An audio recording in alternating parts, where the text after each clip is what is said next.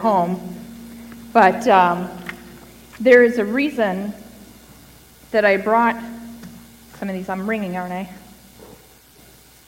Okay. Do you need this? No, I, I just thought it was Oh, I'm sorry. thanks. Yeah. Can I pull up one of these drums, maybe? Yeah, there we go. Sorry, let me get situated here. Um, Jay is right when he says that I've been busy. And I wish I could say that I've been busy just for a weekend, but it's been more like a whole season of busyness, if you will. Um, just to give you kind of a three minute synopsis, um, my family and I, after living in our house for 20 years, sold our house and moved a couple weekends ago. Um, I graduated finally. So I have associate's in pastoral ministry and a bachelor's in leadership in ministry. And then um, one of our sons, Austin's been in and out of the hospital. So that's it in a nutshell. But one of the reasons I mention that is, you know, we're talking about decisions today. And I really felt, and if you could pray for our family, that part of the reasoning for doing some of the things that we're doing is so that we can position ourselves to do full time ministry, so that we can position ourselves to be untangled, uh, debt free, and get more involved. So you'll be seeing more of me, uh, whether you like it or not. but um, I just wanted to give you that little synopsis. And you'll see in your outline today that I give you some quotes on the back side if you flip over your outline. And the reason I did so is because I'm talking about the kingdom of God today. And the coming of the kingdom of God, the last days series that we're doing, is totally tied with the coming of the kingdom. And there are two books that I recommend, and so these quotes come directly from these books. So if you want to come see me afterwards and take a closer look, uh, Derek Morphew with Breakthrough here, and George L. Ladd with the Gospel of the Kingdom. These are two one of the finest books you can read on the kingdom of God and the gospel. All right, and it, it goes in depth and, and talks about the last days and that sort of thing. So they're just good resources if you want to come and take a look later. Um, so we're going to be reading out of Luke 17. Um, I'm actually brought one of my handy dandy um, parallel Bibles because I'm actually going to read from the NLT version.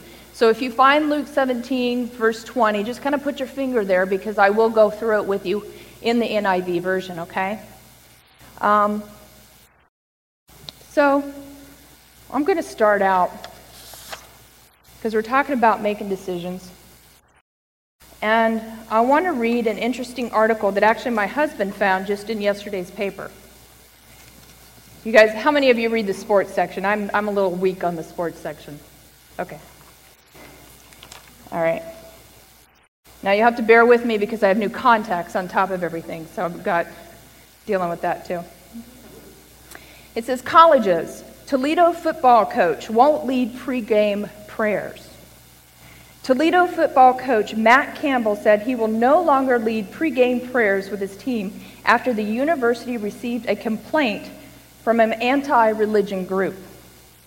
The Freedom from Religion Foundation in Wisconsin told the university in May that the prayers were a violation of the U.S. Constitution. The organization cited a video showing Campbell leading the team in the Lord's Prayer in their locker room before a game in 2012. Okay. People, if you didn't realize it, decisions are being made on your behalf. Do you like that? Do you want that to happen to you? Because last I checked, I was in charge of my own decisions. I could decide if I wanted to pray in my home or in my car or maybe at lunchtime in the workplace. I'm advocating for a healthy dose of decision of a spiritual life in your life. But the coming of the kingdom makes people afraid. Being a Christian makes people afraid. Why is that? Why would the coming of the kingdom send fear in people who could care less about your God? It's about decisions. It's about being in control of your life. Now, I don't know about you, but I would hope, because I don't know the whole story, that somebody stood up for this group. But as you know, the newspapers, the, the media doesn't always paint the whole picture. So we're talking today about the coming of the kingdom and how it demands a decision. Jesus announced in Mark 1:15 that the kingdom was near. He said, "The time has come, the kingdom of God is near." To his disciples, he said, "Come follow me." Their demands. You see because the rest of Mark 1:15 says, "Repent and believe." It's a demand. It's a choice that we make to be obedient to the demand. So, again, I'm going to read out of Luke 17, verses 20 through 37. I'm going to read you the NLT version just because the nuance of the words is a little bit better. I know this is sad, right? Contacts and glasses. One day the Pharisees asked Jesus, When will the kingdom of God come? Jesus replied, The kingdom of God isn't ushered in with visible signs. You won't be able to say, Here it is, or it's over there, for the kingdom of God is among you. Later, he talked again about this with his disciples.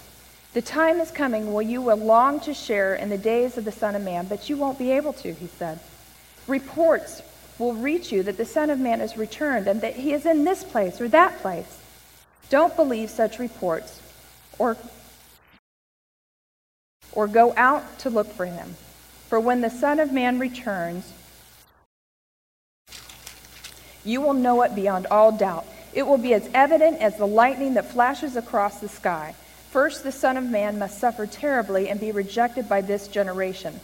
When, when the Son of Man returns, for the world will be like that when the people in Noah's day, in those days before the flood, the people enjoyed banquets, parties, weddings, right up until the time of Noah entered the boat and then the flood came to destroy them all. And the world will be as it was in the days of Lot. People went about their daily business, eating and drinking, buying and selling, farming and building, until the morning Lot left Sodom. Then fire and burning sulfur rained down from heaven and destroyed them all.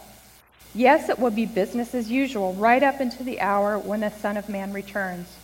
On that day, a person outside of the house must not go into the house to pack. A person in the field must not return to town. Remember what happened to Lot's wife? Whoever clings to this life will lose it, and whoever loses his life will save it. That night, two people will be asleep in one bed, and one will be taken, and the other will be left. Two women will be grinding flour together at the mill. One will be taken, the other left. Lord, where will this happen? The disciples asked. Jesus replied, Just as the gathering of the vultures shows there is a carcass nearby, so these signs indicate that the end is near. So when you go to your NIV, because we'll be breaking this down, there's a lot packed into this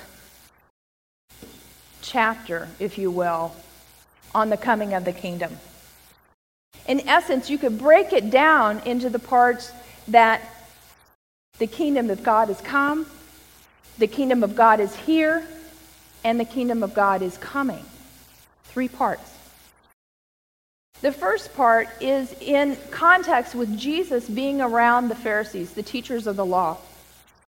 They do not recognize who they're dealing with.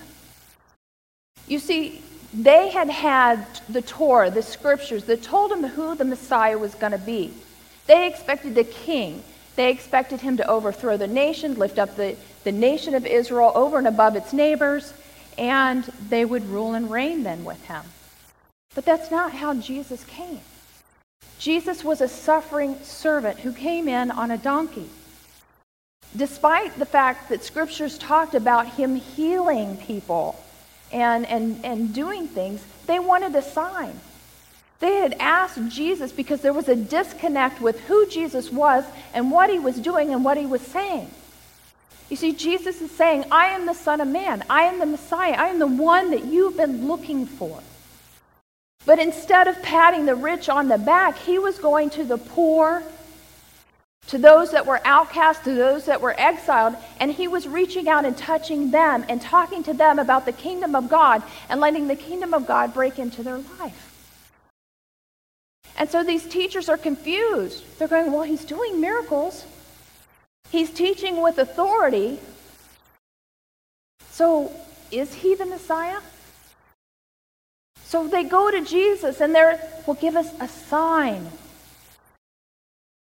And Jesus is like, you know, if you knew who you were talking to, basically what he's saying in this first part, you wouldn't be asking the question, is essentially what this verse is saying here. It says, The kingdom of God does not come with your careful observation, nor will people say, Here it is, or there it is, because the kingdom of God is with you. He's saying, I'm right here in front of you. Don't you see? It's like having your glasses on and not knowing that you have them on.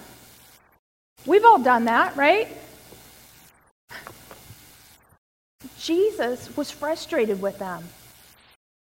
So he goes to the disciples then and he says, You know, there's going to come a day when I'm here and then I won't be. He develops this mystery. And the disciples aren't sure what he's talking about. But the idea is that when Jesus announces the kingdom, it's coming presented then and now a demand for all kind to make a decision. Whether they were a teacher, whether they were poor and a leper, whether they were the disciples. When Jesus announced the kingdom, he inaugurated the coming of the kingdom. It's near, it's here. The kingdom of God was directly tied with Jesus and his coming. It wasn't tied, like the Pharisees thought, with their outward show and their outward works. The more I do, the more closer to God I'll get. It was not about that at all. It was directly related with Jesus showing up on the scene. Because Jesus is here, the kingdom is here, is what he was saying. The, the Pharisees were confronted with Jesus' truth. You have to either believe in me, you have to repent, you have to decide if you are going to believe that I am the Son of God, that I am who I say I am, and that I am here to save you. See, the teachers didn't think they needed saving. Which, if you ask me, is the state of affairs today. Most people don't understand that they need saving. So, as Jesus is presenting the gospel, as he's presenting the kingdom of God, and this mystery starts to develop, we have this, as the vineyard has coined, the already and not yet. You see, in verse 22, he says, Then he said to the disciples, The time is coming when you will long to see one of the days of the Son of Man, but you will not see it. Men will tell you, There he is, or Here he is. Do not go running after them.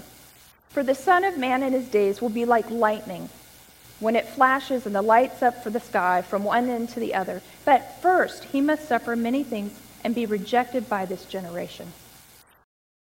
So if we break it down, he's saying, I'm here, I'm going away.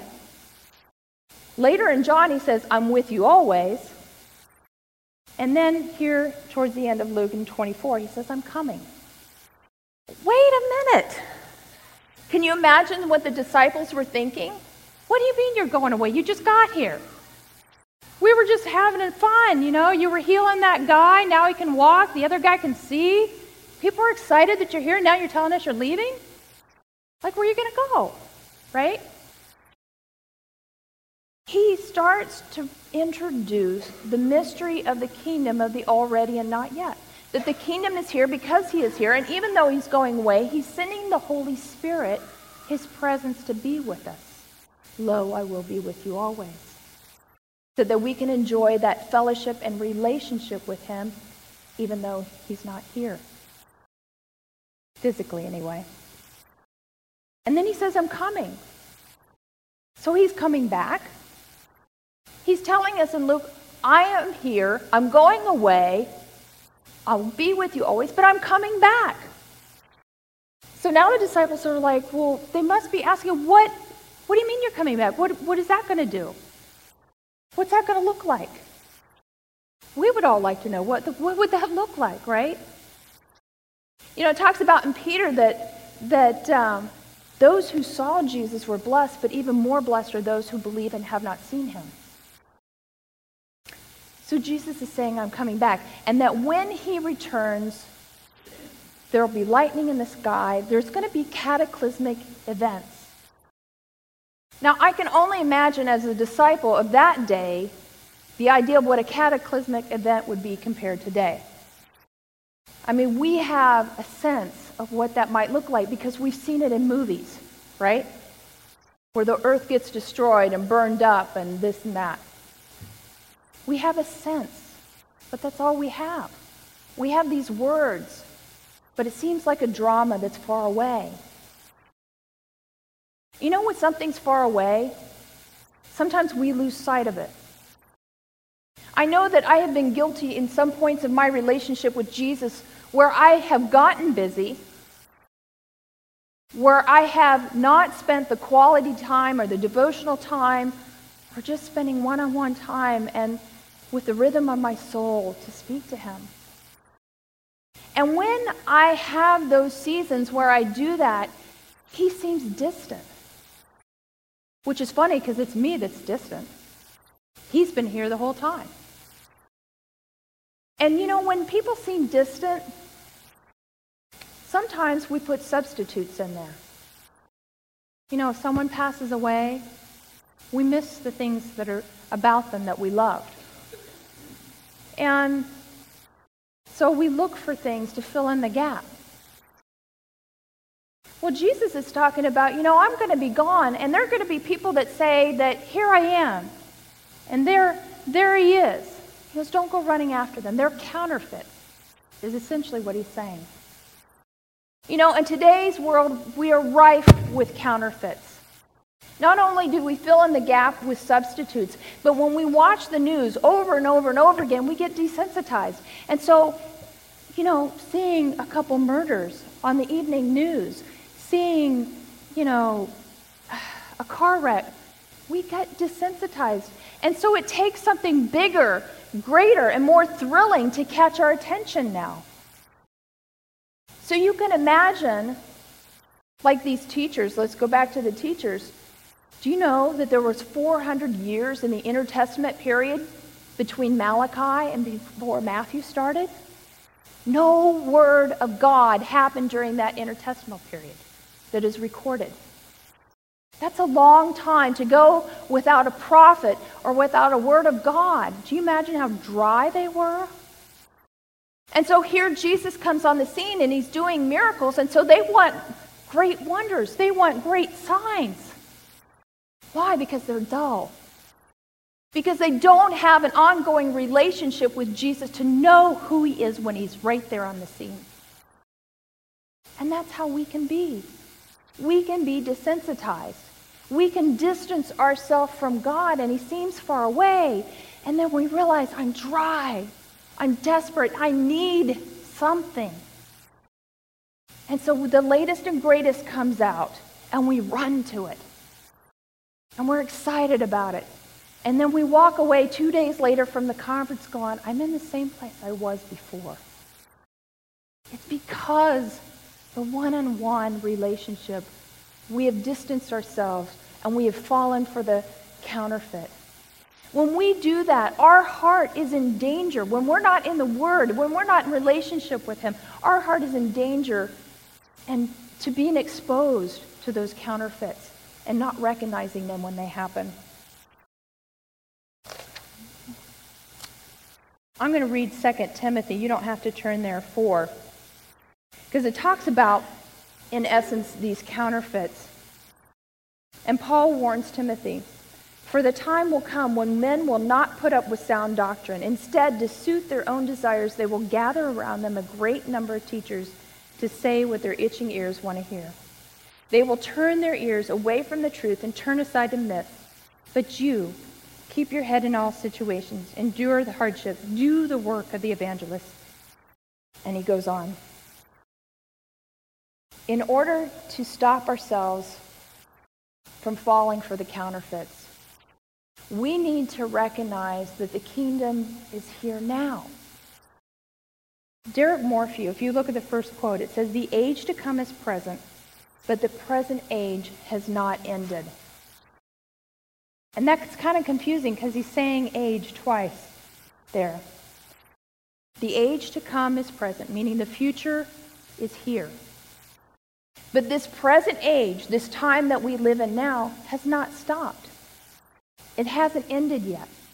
So the kingdom has come and has broken into our life here, right now, when the coming of the kingdom of God. With Jesus' presence through the Holy Spirit, we can touch heaven. A little bit of heaven, part and parcel, comes and touches our life and dwells in our hearts. And we experience the blessings of God. Morphew also says the entire age of grace, from the coming of the kingdom to the final consummation of the kingdom, is lived between the times. The future has broken in today. We live in that age of grace that is between the times.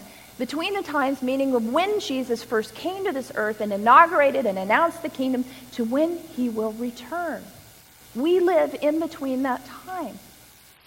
In between that time, though, the kingdom still comes. It's not distance, it's not far away. He is here. We know that because we come here and we pray for people, and sick people get healed. We know because we are able to make the choice to forgive and see relationships changed and transformed. We know this in other evidences of the kingdom of God coming into our lives and breaking sin. You see, when the kingdom of God came in, and Jesus came, he died. He defeated death once and for all. But in this age, we still have sin. So even though death is defeated, death still has an effect on this age. Sin still has an effect and deceives us in this age. But Jesus came to break that. Remember Luke 4:19 when he quoted from Isaiah 61, he says the spirit of the Lord is upon me to preach good news to the poor. He has sent me to proclaim freedom for the prisoners and recovery of sight for the blind, to release the oppressed, to proclaim the year of the Lord's favor. When the kingdom of God shows up, darkness has to flee. We can enjoy freedom freedom from addictions, freedom from the unforgiveness that ties and binds us to people and, and makes our own bones brittle. Freedom. That when we hear His word, His living word, it brings life and restoration to us. Bill Jackson just recently died, and he was the author of The Radical Middle that talked about the vineyard's history. And much like living between the times, he talks about the radical middle. The middle is not just the mundane, and that's where we, we have grown accustomed to life, living life in the mundane from day to day. We don't see miracles day to day. But that explains the already and not yet. Because the kingdom of God is broken in, but it won't finally be here in full consummation until Jesus returns. And when Jesus returns, that's when no tear will fall. That's when the lion will lay down with the lamb. That's when there will be peace and death and sin will be eradicated. But for now, we are in that age of the radical middle, in between times, where we look for the kingdom of God to break in. And because Jesus did what he did on the cross, we have read the final chapter. We know what happens in the end. Now, Jesus talks about in verse 24 that there'll be no doubt when he comes. He talked about lightning flashing and lighting up the sky. John talked last week about Jesus is coming being like a thief in the night. Now, interestingly enough, both my husband and I had a dream about thieves last night. Kid you not. Um, when I was praying for this message, I said, Lord, could you give me a picture, some picture of the kingdom and, and what it will be like on that day? And I had a picture of a man trying to break into a house, and, and there were like children or people that I knew in the house. And I am trying desperately to call 911 because I know this man is coming. And it was just sheer terror because I didn't feel terror for myself. I felt terror for the people in the house. Absolute terror. And I woke up from my dream about 2:30 and I said something to Steve and then he rolled over and then his alarm went off early because my son was at Young Life camp. And he called at 4:30 in the morning. And to tell us he was on his way. And uh, Steve turns around to me and says, God, I had this terrible dream. I'm like, really? What did you talk about? He said it was somebody had come into like a restaurant where teenagers work and was trying to have them give up their money and they wouldn't they didn't know where the safe was and so he was trying to kill them interesting right people i think misunderstand the fact that the coming of the day of the lord is going to be a very cataclysmic event not only does the coming of the kingdom bring salvation but it brings judgment it is judgment for everyone who's not made the decision to follow Christ. Now, when we talk about the signs of the times, because when you talk about end times, people want to know, well, what's it going to look like? What's going to happen, right? Well, just to give you a clue, if you look at verse 26 through 28, he says, Just as it was in the days of Noah, so it will be in the days of the Son of Man. People were eating, drinking, and marrying, and being given to marriage up until the day Noah entered the ark. Then the flood came and destroyed them all. Small sentence, right? Then the flood came and destroyed them all. Hello, destroyed them all. None were living. Then at verse 28, it says, It was the same in the days of Lot. People were eating and drinking and buying and selling and planting and building. But the day Lot left Sodom, fire and sulfur rained down from heaven and destroyed them all. Again, just a couple sentences. And destroyed them all like that was no big deal. Really? That's all mankind. Gone. Except for the Lot and his family. Except for Noah and his family. Doesn't that blow you away? It blows me away, right? But it says that the Lord found corruption in the earth and violence. And you know, it talks about doing mundane things in our lives, the everyday lives, but you notice what it doesn't say? Nowhere does it say that those people doing those mundane things ever acknowledged God. Hello. They never acknowledged God in anything they did. It was business as usual, as the NLT version says. If you look at the second quote from Ladd, it says, The decision for or against the kingdom of God in the present determines a man's future destiny. Now look at verse 31. Your decision forms your destiny, okay? But this picture of Noah and Lot, and especially Lot's wife, kind of gives you a proper view of what inaction happens. When people don't decide. See, when people delay their choice, or they say, well, I got to think about it for a little bit, it's inaction. It's indecision. But in reality, it is a decision. Verse 32 simply says, Remember Lot's wife.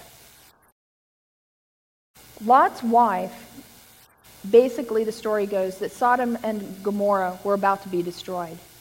The angels come, they talk to Lot, they urge him to get him and his family out. So Lot tries to talk to his son in laws. I mean, the story is broader than that, but they won't go, they laugh at him. And in the morning, the angels literally, because they're being so slow, take them by the hand to lead them out of the city of Sodom and Gomorrah.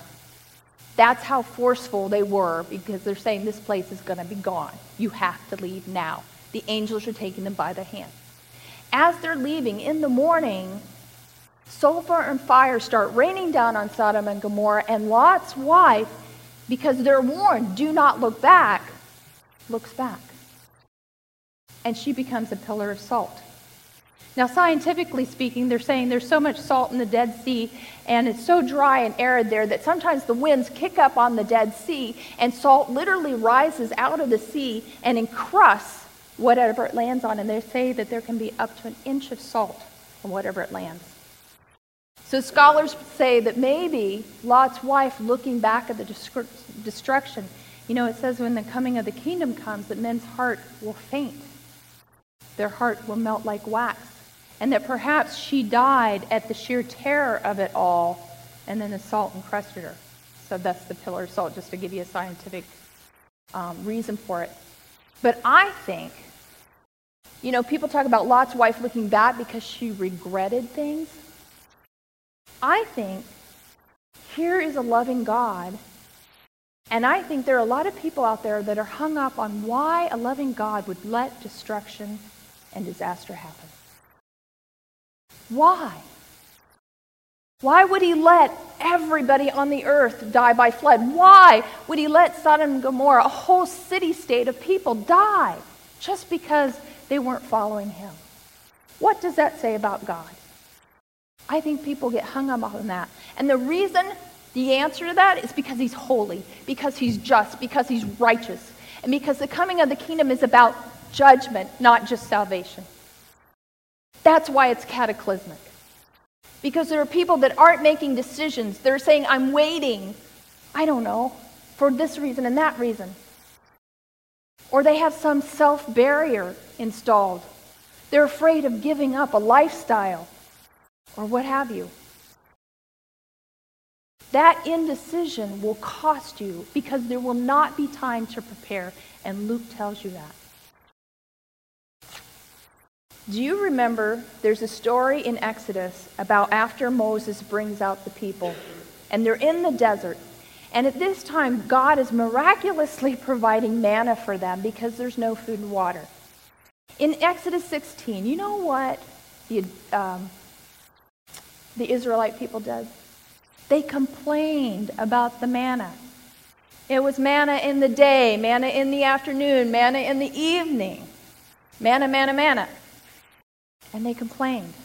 They started saying, if only we had the meats and the garlic and the leeks back then. Well, what was back then? Slavery. Really?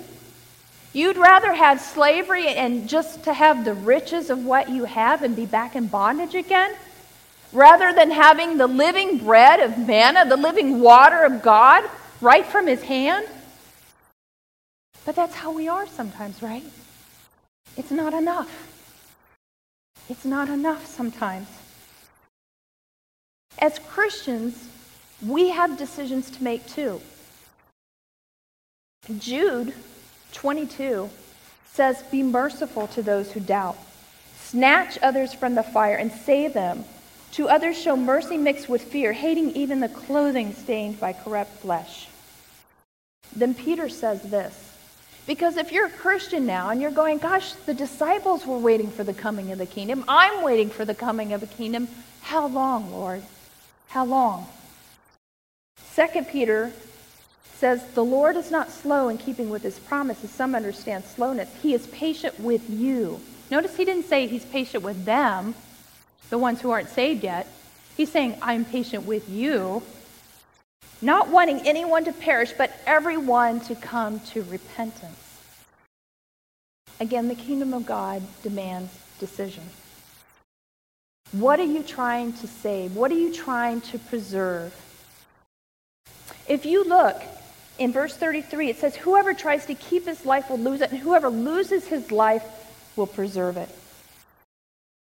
You know, I'm, I'm reminded, I see all these things. You know, we talk about tribulation. And my old mantra was rapture before regals, but that's gone out the window now, so I have to come up with something new. But what do we do when we're in a crisis situation? Some people liquidate their money. Some people hide it. Some people collect TP and ramen noodles and, and uh, buy one of these lovely things. Right? We're preparing for the worst. But the point Jesus is making here by saying that, you know, don't go off the roof of your mount, off the roof of your house into town. Don't go and try to go save something because you won't have time. It's too late when Jesus shows up, folks. You will not have time to prepare and make that decision then because when he comes, that's the finish line. There is no race to get there. The race is ended. That is the importance that he is stressing with you cannot afford not to make the decision for me. If you look at the third quote from Ladd, it says, The kingdom demands decision as it confronts men, eternal decision. Tomorrow has met today. The age to come has entered this age. The life of tomorrow is offered to us here and now. Even crises affect Christians.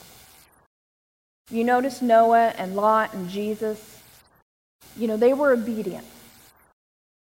They did what was asked of them. They built the ark. They left the city, Jesus gave up his life for the Father. He did what he saw the Father doing. But they endured persecution. And you know, we talk about as Christians, well, gosh, are we going to go through the tribulation? You know, is the Antichrist going to come? What's that going to look like? What should we do? Should we be like getting our gas masks and stuff? I think because the Bible clearly tells us no one's going to know when Jesus comes back. That it is foolish to go after this, that, and the other, looking and trying to guess who the Antichrist is and where he might be and what the time frame might be. Because the truth of the matter, the Bible is clear, is that we are all going to go through trials and tribulations and persecutions. Right? They can't say prayer just at, before their football game now. Teachers are losing jobs at major universities for having a Bible on their desk. They are laughed at. They are doubted. They are not believed. ISIS is killing Christians as we speak. We are enduring persecutions and trials and tribulations now. We are living in the last days.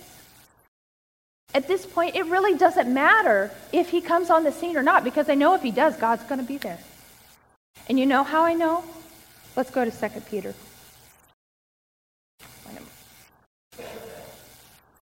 2 Peter verse 9 says, well, uh, let me back up. He talks about Noah and he talks about Lot. Okay?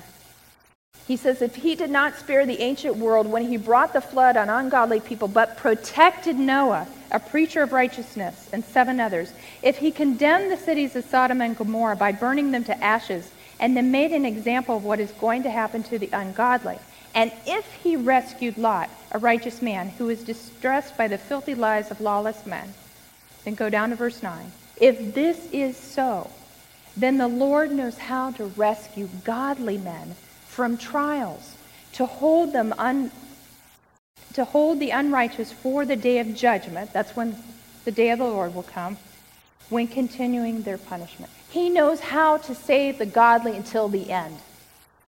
So, yes, even though we're going through trials and tribulations and persecutions, we shouldn't speculate. We know that we're going through that right now. But He knows how to save us until the end, until He comes decisions that we make will affect our future. We've said that. The life of tomorrow is offered today. This is the most important and biggest decision, if you have not made it, of your life. Ladd says the difference between the success of two men who are equally talented is determined by the way in which they make decisions. Repent Turn and decide, is what he says. You can't afford not to. And you know why you should? Because forgiveness Jesus' death on the cross, it was a gift for you. He died while you were still yet a sinner. And He loves you. He cares about you. He knows your circumstance, He knows your situation, and He does not want to leave you that way. He wants you to be a part of Him, be a part of His family, be in relationship with Him. Because He spent His life to pursue you. How many times, if you are a Christian now, how many times, think about it, maybe did God pursue you? I have a friend who said that she spent a period of six months and kept seeing billboard after billboard after billboard saying a phrase about God loves you, God cares about you. And she thought she was the last person on earth God would even know about or care about. And then someone walks in while she's in the grocery store and says, Do you know Jesus? And guess what? That woman went to the same church those billboard ads came from. When it talks about one will be left and one will remain, Ladd's talking about, you know, there's equality there. We're side by side with people. And you know, you can tell that because in the scriptures, he talks about being the goats with the sheep, the tares with the wheat. We live side by side with one another. We are here to snatch them out of the fire. That is our job as witnesses for Christ. We, will, we are all equal in his eyes because he loves us equally. Whether you're a sinner or not, he loves you and don't doubt it. But I will say, when the day of judgment comes, he's saving those who are his own. He is coming to save those who have already chosen him, those he calls his children. But you can become one of his children. It's just a decision to say yes to Him, to respond to His love and His goodness and His grace and His mercy for you.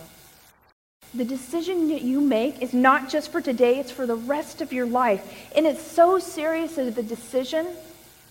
That's why he's talking about the vultures at the end. Because it's either life or death. It's either a crown or your chafe in the wind. I don't know about you, but I want to be sitting at that banquet table. The last thing is that, you know, we can hurry the kingdom of God, believe it or not. We do that by asking the kingdom to come. That's why Jesus shared the prayer in Matthew 6 9 and said the prayers, taught his disciples how to pray, to ask for the kingdom of God. Your kingdom come, your will be done on earth as it is in heaven, Lord.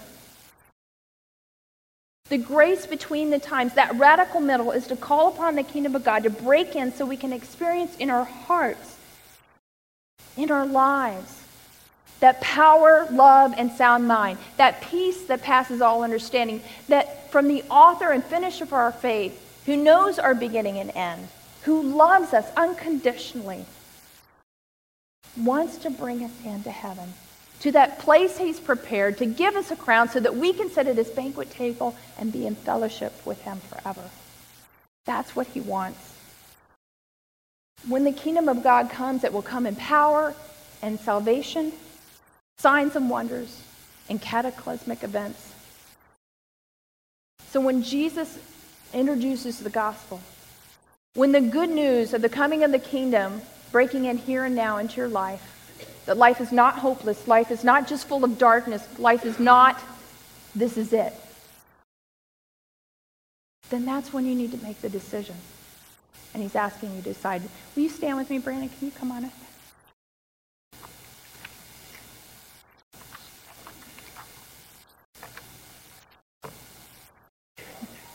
Everyone has to make a decision sooner or later. And I don't know about you, but the song that um, I was thinking about this was Tom Brandon and his wife earlier. And when I was praying about that, that, you know, you can have this world, give me Jesus. When I got done with this, that's all I was thinking about. Lord, you can have the, the crappy news at 6 o'clock and 10 o'clock that I watch, which half of it is not even newsworthy. Lord, you can have my brokenness, my, my desire to be an achiever, my desire to get over the brokenness in my life by doing the wrong things. Lord, you can have those things. I have a son who is in and out of the hospital with heart disease.